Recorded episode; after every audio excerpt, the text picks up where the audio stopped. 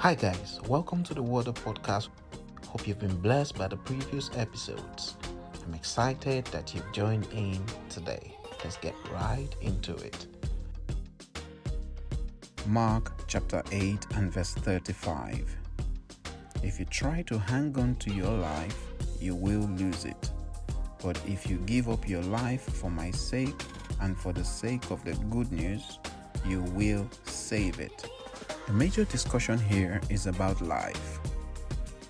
Jesus, right after telling his disciples about his ultimate plan of giving up his life for mankind, was challenged by Peter, who 6 verses ago spoke by the leading of the Holy Spirit, proclaimed Jesus as the Son of God, a truth that was hidden at that time but revealed to Peter by divine insight. It's amazing how Peter, who was inspired by the Holy Spirit to speak the mind of God, then spoke by the dictates of the flesh against the will of God, opposing the very essence for which Jesus was born. No doubt how Jesus rebuked him, saying, "Get out of my sight, Satan, for your heart is not set on God's plans, but on man's." So what's the big deal here, someone may ask? One's life is their greatest possession, and one would give up anything to protect their life. It's amazing how Jesus came to give us his most prized possession. Some children were born and groomed for leadership, to be presidents, senators, governors, prime ministers, doctors, lawyers, and the likes. Their parents sort of set them in these paths to become these things which they consider greatness in their eyes. For Jesus, it was markedly different. Son of the Most High God, who was born in a manger and lived his life in preparation for death. Sounds like a sad story, isn't it? But if you read Philippians, you realize that Jesus is not to be pitied. But following all he did, he emerged the greatest of all that have ever been and will ever be born in this world and that which is to come. How did he get there? Philippians 2 tells us a bit more about the process. Shall we take a look? Philippians 2:5 says, "You must have the same attitude that Christ Jesus had. Though he was God, he did not think of equality with God as something to cling to. Instead, he gave up his divine privileges.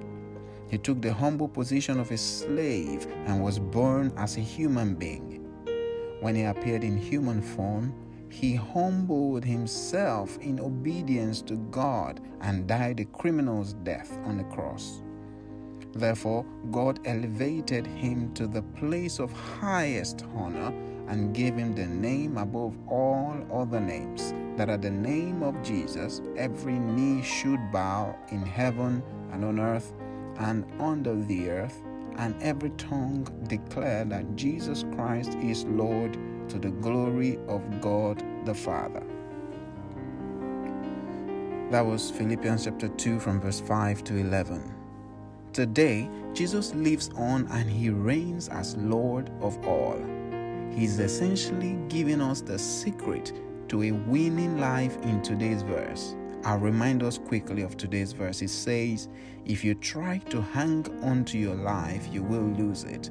But if you give up your life for my sake and for the sake of the good news, you will save it." Jesus is saying to us that God in our lives is not the way to keeping it. Let's put that in perspective. If you hire the services of the State Security Service and the likes, it still does not guarantee a secure and fulfilled life. True life is found in Christ Jesus. If you place Christ and his gospel at a higher pedestal than your life, you will be better for it. Are you willing to go out and share the gospel? Do you value your reputation as a senior manager or a CEO more than people seeing you on the streets talking about Jesus?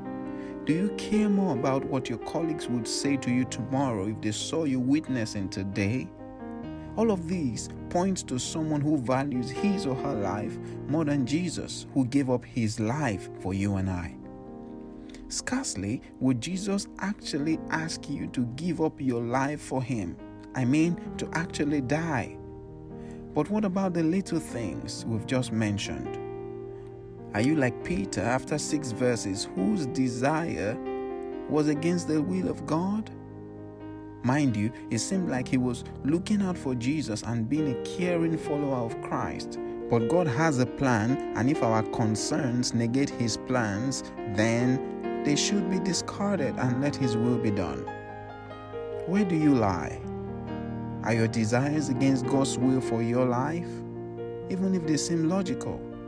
Are you willing to go all out for Jesus, who withheld nothing back for your sake? Do you wish to keep your life or lose it? It seems paradoxical, because what seems like losing one's life is what Jesus says would keep it, and vice versa. If you try to hang on to your life, you will lose it. But if you give up your life for my sake and for the sake of the good news, you will save it. Where do you lie?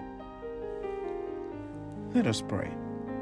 Dear Father, we thank you for your word which has come forth today. Help us to put you and your word above our lives. You did not withhold your life from us, but you gave everything, your all, your life. Jesus, help us to surrender totally to you and to your gospel. Help us to go all out, not minding our reputation. For you gave up your reputation as God and came to earth just for us. Help us, O God, to be able to sacrifice, O God, earthly desires for heavenly agenda. We give you thanks.